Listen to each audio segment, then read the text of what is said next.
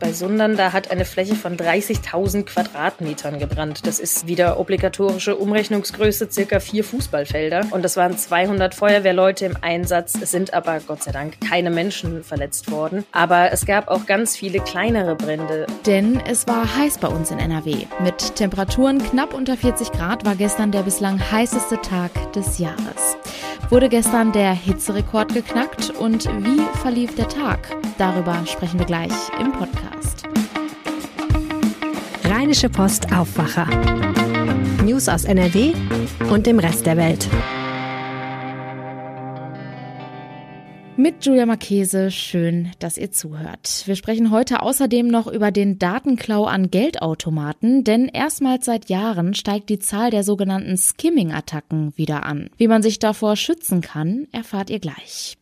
Zuerst starten wir jetzt aber wie immer mit den aktuellen Meldungen aus der Landeshauptstadt und die gibt es jetzt von Antenne Düsseldorf. Schönen guten Morgen, mein Name ist Oliver Bendt und das sind unsere Themen bei Antenne Düsseldorf. Der Streik des Pflegepersonals an der Düsseldorfer Uniklinik geht nach mehr als elf Wochen zu Ende. Am Abend teilte die Gewerkschaft Verdi mit, dass sie dem neuen Tarifvertrag Entlastung für die sechs Unikliniken in N R W zustimmt. Dann müssen wir ab heute den Abschied vor dem Düsseldorfer Flughafen wieder kurz halten, denn in der sogenannten Kiss-and-Fly-Zone sind die Schranken wieder aktiv. Und es ist ein neues Straßenschild in Düsseldorf zu sehen, genauer gesagt auf der Worringer Straße in der Nähe des Hauptbahnhofs. An der Düsseldorfer Uniklinik dürften von heute an wieder mehr Menschen behandelt werden können. Der Streik des Pflegepersonals geht nach mehr als elf Wochen zu Ende. Am Abend teilte die Gewerkschaft Verdi mit, dass sie dem neuen Tarifvertrag Entlastung für die sechs Unikliniken in N R W zustimmt.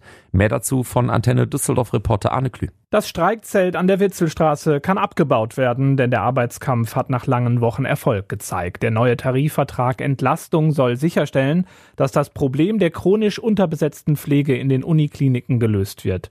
Die Pflegekräfte hatten vor allem deshalb gestreikt, weil die Betreuung und Versorgung der Patientinnen und Patienten aufgrund des Personalmangels immer mehr litt.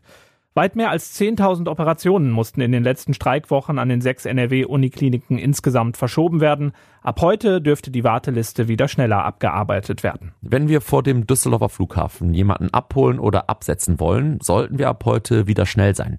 Der Flughafen hat die Schranken an der sogenannten Kiss-and-Fly-Zone wieder aktiviert.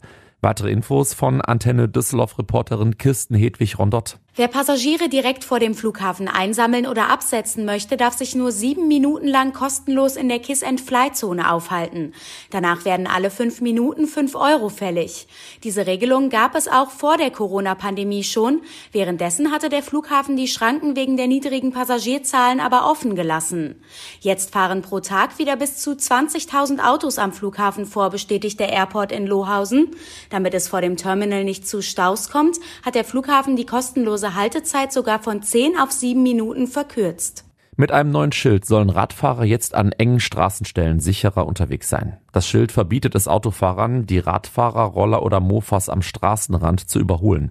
Das Schild ist zwar schon seit zwei Jahren Bestandteil der Straßenverkehrsordnung, bis jetzt wurde es aber in Düsseldorf nicht genutzt. Aktuell steht eins der Schilder auf der Worringer Straße. Für die Sicherheit von Radfahrern sei das eine wichtige Ergänzung, betont A D F C-Sprecher Jan Philipp Holthoff. Jedoch nur, wenn wir die Bedeutung des Schilds auch kennen. Grundsätzlich tut Aufklärungsarbeit Not. Da hat sich einfach in den vergangenen zehn, zwanzig, dreißig Jahren viel getan. Und manche Autofahrer kriegen das nicht mit. Und da gerade von Autofahrern die größte Gefahr im Straßenverkehr ausgeht, macht es hier durchaus Sinn, alle zehn Jahre zumindest eine Theorieprüfung einzuführen, um einfach mehr Wissen über die Verkehrsregeln in die Gesellschaft zu tragen. Auch auf den Mindestabstand von anderthalb Metern beim Überholen von Radfahrern müsse man dringend besser aufmerksam machen, heißt es vom A D F C. Und das waren die Nachrichten von Antenne Düsseldorf. Mehr gibt's immer um halb bei uns in den Lokalnachrichten oder natürlich auf unserer Seite antenne düsseldorf punkt de. Vielen Dank. Kommen wir nun zu unserem heutigen Top-Thema. Es war verdammt heiß gestern bei uns in N R W. Viele Städte haben schon mittags über dreißig Grad gemessen. Auch bei mir zu Hause habe ich die dreißig Grad Marke geknackt. Auf meinem Thermometer waren es am Nachmittag ganze vierunddreißig Grad. Gut, ich wohne auch in einer Dachgeschosswohnung. Aber draußen waren die Temperaturen zum Teil noch höher. Über den bislang heißesten Tag des Jahres spreche ich jetzt mit unserer Reporterin Lilly Stegner. Hi. Hi, Julia. Wie heiß war es denn gestern in den Städten bei uns in N R W? ziemlich heiß. Es war zwar nicht so heiß, wie es Anfang letzter Woche noch erwartet wurde. Da kursierten ja irgendwelche Wettermodelle, die bis zu fünfundvierzig Grad prognostiziert hatten. So schlimm war es dann nicht. Aber wir hatten schon flächendeckend sechsunddreißig, siebenunddreißig, teilweise achtunddreißig Grad und äh, an ganz punktuellen Stellen, also der, der heiße Asphalt in der Innenstadt oder so, war dann schon auch mal über vierzig Grad. Aber ich sag mal so, die vierzig Grad Marke war dann doch auch das Ende der Fahnenstange in den meisten Städten. Das sind schon echt hohe Temperaturen. Wurde denn gestern auch der Hitzerekord geknackt? Also der Hitzerekord liegt ja aktuell bei einundvierzig Komma zwei Grad für Deutschland. Der wurde zweitausendneunzehn in Duisburg gemessen. So heiß war es nicht, aber wie gesagt, wir haben an der vierzig gekratzt. Wie ist denn dein persönliches Hitzeempfinden? Kamst du gut mit der Hitze klar? Weil ich muss sagen, dadurch, dass es bei mir zu Hause auch so unfassbar heiß war, hat mir die Hitze gestern tatsächlich echt zu schaffen gemacht. Ja, also es war natürlich schon heiß, aber ich muss sagen, ich ich schwitze lieber, als dass ich friere. Also mir ist mir ist das hier lieber, auch wenn es bei mir echt auch zu Hause wirklich warm war. Aber ich habe hier schön den Ventilator hinter mir stehen und lasse mich die ganze Zeit ein bisschen belüften und das hilft schon mal. Das klingt auf jeden Fall schon mal sehr gut. Kommen wir nochmal zu einem anderen Thema. Gab es denn gestern auch Zwischenfälle? Ich habe im Laufe des Tages gesehen, dass es unter anderem im Sauerland in der Nähe von Sundern einen größeren Waldbrand gab. Genau, das war, äh, wie du so schon sagst, bei Sundern, da hat eine Fläche von dreißigtausend Quadratmetern gebrannt. Das ist äh, wieder obligatorische Umrechnungsgröße, circa vier Fußballfelder. Und das waren zweihundert Feuerwehrleute im Einsatz. Es sind aber Gott sei Dank keine Menschen verletzt worden. Aber es gab auch ganz viele kleinere Brände ähm, an, an Bahnübergängen zum Beispiel oder äh, Stroh, das sich entzündet hat. Es ist einfach wahnsinnig heiß und dazu ist es halt auch schon seit Wochen viel zu trocken und das ist natürlich immer ähm, ja für die Waldbrandgefahr ein großer großer Antreiber. In Deutschland gab es auch fast flächendeckend eine Waldbrandgefahr von vier von fünf. Das ist echt schon krass und äh, hier im Westen war teilweise sogar die höchste Warnstufe vom Deutschen Wetterdienst ausgerufen worden. Hm. Würdest du denn sagen, die Städte sind generell schlecht auf die hohen Temperaturen vorbereitet? Das kann man schon so sagen. Wir hatten uns in der letzten Woche ein bisschen mit Hitzeschutzplänen in N R W beschäftigt und da muss man sagen, da sind viele Städte wirklich nicht besonders gut vorbereitet. Also konkrete Maßnahmen fehlen da. Auch ist oft die Architektur in den Städten nicht richtig auf solche Temperaturen vorbereitet und das wird gerade jetzt in Zeiten des Klimawandels, wo wir solche Temperaturen ja immer öfter haben, ähm, immer wichtiger. Also wenn man sich alleine überlegt, dass früher solche Hitzerekorde teilweise über Jahrzehnte bestanden und in den letzten ja, fünf bis zehn Jahren eigentlich fast jährlich äh, übertroffen werden, ist das schon eine Nummer, wo sich Städte, glaube ich, in Zukunft wirklich mit auseinandersetzen müssen, wie man die Menschen vor solchen hohen Temperaturen schützen kann. Man muss nämlich auch sagen, dass gerade solche Ballungsräume wie hier in N R W prädestiniert dafür sind, dass solche hohen Temperaturen sich auch einfach lange halten. Denn wenn der ganze Beton von den ganzen Häusern einmal aufgeheizt ist, dann bleibt das auch eine Weile so. Wie geht es denn mit dem Wetter in N R W weiter? Heute soll es sich ja immerhin schon wieder ein bisschen abkühlen. Genau, heute wird es kühler, aber halt ja lange noch nicht kühl. Also es werden schon noch Temperaturen über den dreißig Grad erwartet, was aber natürlich im Vergleich zu gestern schon mal echt äh, ja eine Abkühlung ist. Es wird auch gewittriger, bewölkter und gerade in der Nacht zum Donnerstag kann es dann wirklich auch zu Unwettern und äh, flächendeckendem Regen kommen. Das heißt, ab Donnerstag ist das Wetter dann ein bisschen regnerischer und nochmal etwas kühler. Also den Hitzehöhepunkt haben wir definitiv hinter uns, fürs Erste zumindest. Heißt das, wir kommen von der Hitze in so ein schwül-warmes Wetter? Könnte passieren. Das wird auf jeden Fall gewittrig. Also das, äh, ich persönlich finde ja auch immer, dieses Schwül ist auch ein sehr, sehr persönliches Empfinden. Aber klar, Gewitter und Niederschläge bringen immer eine höhere Luftfeuchtigkeit mit. Da kann es dann schon mal schwül werden, gerade wenn die ganze Umgebung noch so aufgeheizt ist von dem heißen Dienstag. Der Hitzerekord wurde gestern bei uns in N R W also nicht geknackt. Dennoch lagen die Temperaturen vielerorts bei knapp vierzig Grad. Die Infos dazu hatte Lilly Stegner für uns. Vielen Dank. Sehr gerne. Mal schnell ein bisschen Geld am Automaten holen. Das machen ja die meisten von uns und denken darüber vermutlich gar nicht weiter nach. Immer wieder kommt es aber vor, dass Betrüger Geldautomaten manipulieren und wenn wir dann Geld holen, greifen Diebe unsere Daten ab und können damit an unser Geld kommen. Und die Zahl dieser Fälle ist jetzt gestiegen. Georg Winters aus der Wirtschaftsredaktion. Das Ganze nennt man ja Skimming. Wie funktioniert das? Also Skimming ist ein Begriff, der eigentlich aus dem Englischen kommt und heißt so viel wie ausspähen. Und ausspähen heißt in der Praxis am Ende des Tages, dass es Leute gibt, die versuchen herauszufinden, die Geheimzahl anderer Menschen für ihre Girocard und dementsprechend dann ähm, versuchen, daraus Kapital zu schlagen. Jetzt gibt es plötzlich mehr Fälle. Woran liegt das? Weiß man das? Ja, das liegt daran, dass es äh, in erster Linie erstmal zwei unterschiedliche Karten gibt. Und die Fälle, die jetzt mehr auftreten, treten auf bei Karten mit dem sogenannten alten Magnetstreifen auf der Karte. Dieser Magnetstreifen ist kopierbar und dieses, äh, diese Tatsache machen sich dann, sag mal, vor allen Dingen regionale Diebesbanden zunutze, die dann diese Karten kopieren und dann im Ausland einsetzen. Du kannst also mit den kopierten Karten äh, in Deutschland nichts anfangen, weiterhin nicht, aber du kannst die Karte dann immer noch im Ausland an, einsetzen. Und da haben es wohl einige getan, äh, vorrangig allerdings in so exotischen Ländern wie Brasilien und, naja, U S A ist jetzt nicht gerade exotisch, aber zumindest weit weg von Deutschland. Hm, okay, die Banken haben ja zuletzt die Karten sicherer gemacht und bei vielen Kunden geht das auch gar nicht mehr so einfach. Nee, das ist nicht mehr so einfach, weil ähm, weltweit gibt es eigentlich immer mehr Banken, die diese sogenannte E M V Chip Technologie einsetzen. Und das heißt am Ende dann des Tages, dass die, ähm, dass der Datensatz nicht nur auf der Karte verschlüsselt ist, sondern beim Geldabheben die Karte auch noch auf ihre Echtheit geprüft wird. Und wer dann eine kopierte Karte hat, der hat dann also als Dieb keine Chance, weil er die Echtheit dieser Karte ja nicht nachweisen kann. Was kann ich denn als Kunde tun? Ja, ich könnte, ich könnte es mir jetzt einfach machen und einfach sagen, Leute, zahlt einfach nicht mal mit Bargeld, sondern tut das, was manche ja erwarten, nämlich Bargeld loszahlen.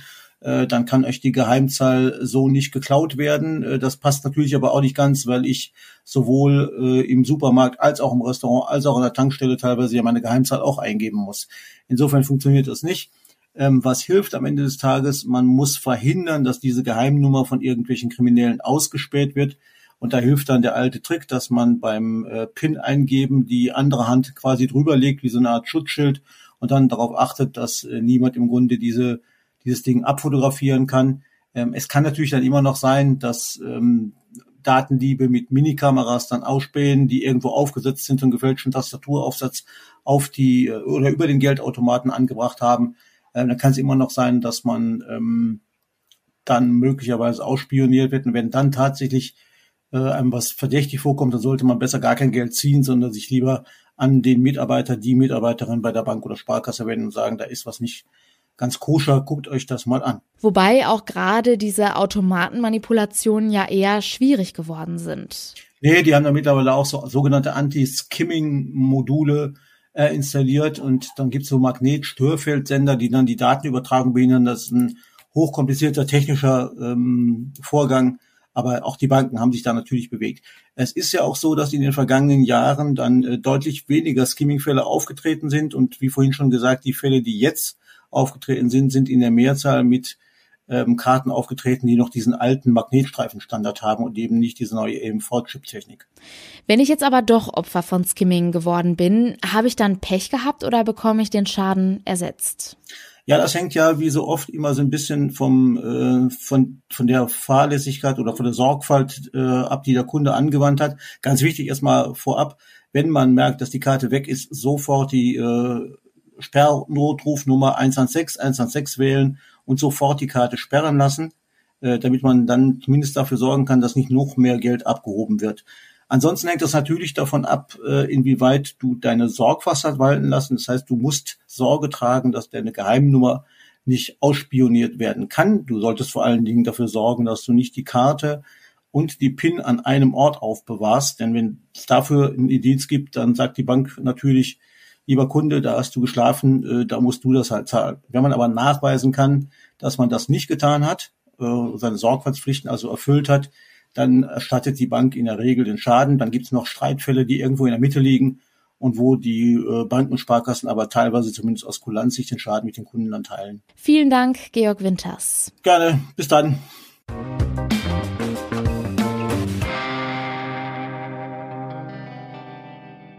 Unter Polizeischutz hat gestern in Duisburg der Prozess um einen Mord im Rockermilieu begonnen. Angeklagt sind sechs Männer, die zur Tatzeit Mitglieder des Motorradclubs Hells Angels gewesen sein sollen. Fünf der Angeklagten sollen sich am neunten Januar zweitausendvierzehn in Mönchengladbach an dem Mord eines zweiunddreißigjährigen, der ebenfalls Mitglied der Hells Angels gewesen sein soll, beteiligt haben. Er soll damals unter dem Vorwand eines geheimen Waffengeschäfts dazu gebracht worden sein, in einen Autoanhänger in Mönchengladbach zu steigen, der mit einer Plane bedeckt war. Kurz darauf traf den zweiunddreißigjährigen ein Schuss in den Hinterkopf. Die mutmaßliche Waffe war eine Maschinenpistole mit einem aufgesetzten Schalldämpfer. Teile der Leiche tauchten später zerstückelt und einbetoniert im Rhein auf. Die Staatsanwaltschaft geht davon aus, dass der Mann mit dem Tode bestraft worden ist, weil er die Rockergruppe möglicherweise hintergangen habe. Nun müssen sich die Angeklagten wegen Mordes, Mordversuchs und Strafvereitlung verantworten. Die Angeklagten schweigen derzeit noch zu den Vorwürfen. Der Prozess läuft bis mindestens Anfang nächsten Jahres. Unsere Reporterin Claudia Hauser war gestern bei dem Prozess dabei. Den Artikel dazu mit allen Einzelheiten, den packe ich euch zum Nachlesen in die Shownotes. Und das sind unsere Kurznachrichten. Der bisher längste Arbeitskampf im nordrhein-westfälischen Gesundheitswesen ist zu Ende. Die Verdi-Tarifkommission akzeptierte gestern ein in der Nacht zuvor mit den Arbeitgebern ausgehandeltes Eckpunktepapier, das schrittweise vom ersten Januar zweitausenddreiundzwanzig an umgesetzt werden soll, wie Gewerkschaft und Arbeitgeber mitteilten. Die Streiks werden deshalb ab heute beendet, denn das Eckpunktepapier sieht zahlreiche Verbesserungen der Arbeitsbedingungen vor. Formel eins Rekordweltmeister Michael Schumacher wird heute mit dem Staatspreis des Landes Nordrhein-Westfalen ausgezeichnet. Die Ehrung in der Motorworld Köln werden Schumachers Frau Corinna, Tochter Gina und Sohn Mick entgegennehmen. Die Laudatio wird Jean Todt halten, Schumachers langjähriger Formel eins Wegbegleiter und guter Freund. Der Staatspreis ist die höchste Auszeichnung des Landes Nordrhein-Westfalen. Zum Schluss noch ein kurzer Blick aufs Wetter. Wir haben vorhin bereits darüber gesprochen. Der Tag beginnt sonnig, ab Mittag sind dann erste leichte Schauer möglich. Die Temperaturen liegen zwischen achtundzwanzig und dreiunddreißig Grad. In der Nacht sind dann verstärkt Gewitter möglich. Die Tiefstwerte liegen dann nur noch zwischen achtzehn und sechzehn Grad. Und das war der Aufwacher vom zwanzigsten Juli. Habt einen schönen Tag. Ciao. Mehr Nachrichten aus N R W gibt's jederzeit auf R P Online. r p dash online punkt d e